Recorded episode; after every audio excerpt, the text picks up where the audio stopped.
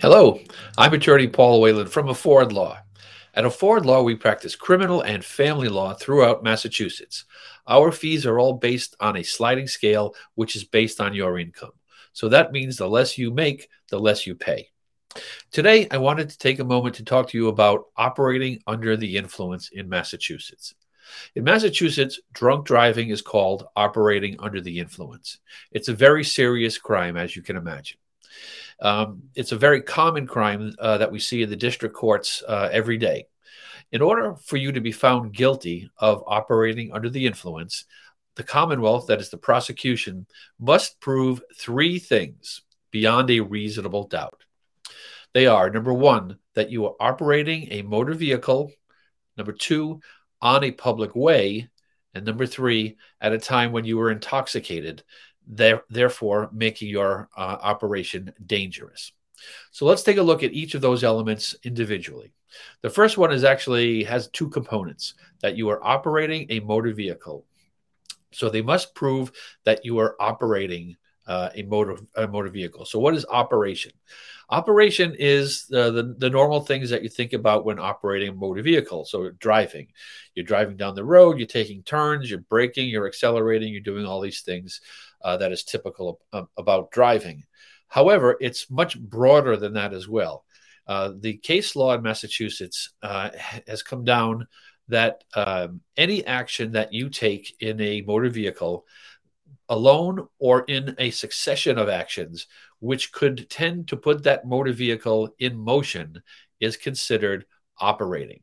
So, for instance, there's an old case from I think 1934 or something like that, where there was a, a person that was in uh, in a car, and they uh, they had the old uh, handbrake, and he and he took the handbrake off, uh, and that pushed uh, the car into motion, put the car in motion, uh, and it actually it was parked. It struck a, another car that was parked in front of it.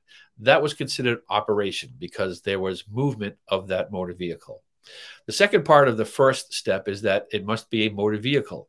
So sometimes, very rarely, you get into a situation where uh, you look to see if a uh, particular vehicle is a motor vehicle. Sometimes you can look to see what the capacity of the engine is, for instance, if it's a moped or if it's a scooter or something along those lines, um, to, sh- to show that it is a motor vehicle under the statute. The second thing is that uh, it must be on a public way. A public way is any public street. So it's any anywhere where the government maintains uh, the roadway. So, for instance, uh, interstate highways, state highways, city and town roads. Uh, you know, uh, they look to see if they're, you know, if the if the governmental entity, uh, you know, plows it during the, the a snowstorm or maintains the road. You know, they, they send out uh, crews and stuff to to maintain the road. Uh, clearly, those, those are all public ways and easily understood. Uh, however, it, it goes beyond that as well. It's broader as well, uh, in that a public way is any place where a, the public has a right to be, either by invitation or just a right to be. So, uh, in the jury instructions, the jury is told that uh, things such as uh, parking lots at government offices, um, gas stations, parking lots at malls and restaurants and so forth. Uh, the public has a right to be there, so that's considered a public way. Things such as private property, if it's your private property, for instance, uh, and there are some uh, certain other um, limitations on on public way, which you need to look at because uh, it can it can be the the outcome. It can determine the outcome of your case. And number three is that you have to be intoxicated. So intoxicated means that you have to have um, imbibed, if you will, or you have to have so much to drink that it's unsafe for you to operate that motor vehicle at that time. Um, it's not illegal to drink and drive, as the jury instruction says. It is, however, illegal to drink so much and then drive that you're unable to to safely drive that vehicle. So it's not illegal to have it one drink uh, and then drive your car, but you can't have more several drinks uh, to the to the point where that you're impaired where it's it's unsafe for you to to operate that vehicle. So all three of those things need to be present in order for you to be found guilty on a drunk driving or an operating under the influence. You'll hear it called OUI uh, case. Um, the OUIs uh, also get more serious if you have more than one as you go. So in a first offense OUI, typically a, a, if you don't take it to trial you can probably work out a deal unless there's an accident or there's some other extenuating circumstances the typical deal is you get a, a CWOF a continuation without a finding for a year. You have to take what they call the 24D program. That's a driver alcohol re-education program. Uh, you have to pay a lot of fees and fines. Your your license to operate uh, will be sus- suspended for a minimum of 45 days, um, and you'll be on probation for a year. You'll have to complete all of those things and pay all your fees and fines.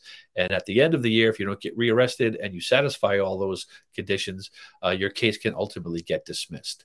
Once you get into the second offense, then that's different. You have to do a 14 day inpatient program um, at a hospital, um, and you'll probably you'll be on probation again. There'll be other fines and fees, and then once you get, uh, God forbid, if you're up to a third or thereafter, there is minimum mandatory jail time that's that's associated with that. And of course, these are just the minimum. So even on a first offense OUI, the maximum penalty you can get is two and a half years in the House of Corrections.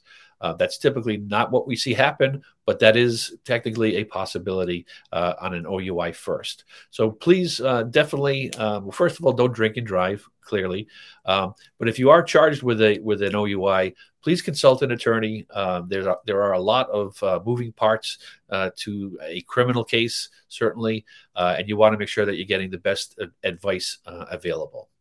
As I say, at uh, Ford Law, we do practice criminal and family law throughout Massachusetts, and our fees are based on a sliding scale. We're trying to give voice in the courtroom to the hardworking men and women of Massachusetts. Please feel free to visit us at affordlaw.org.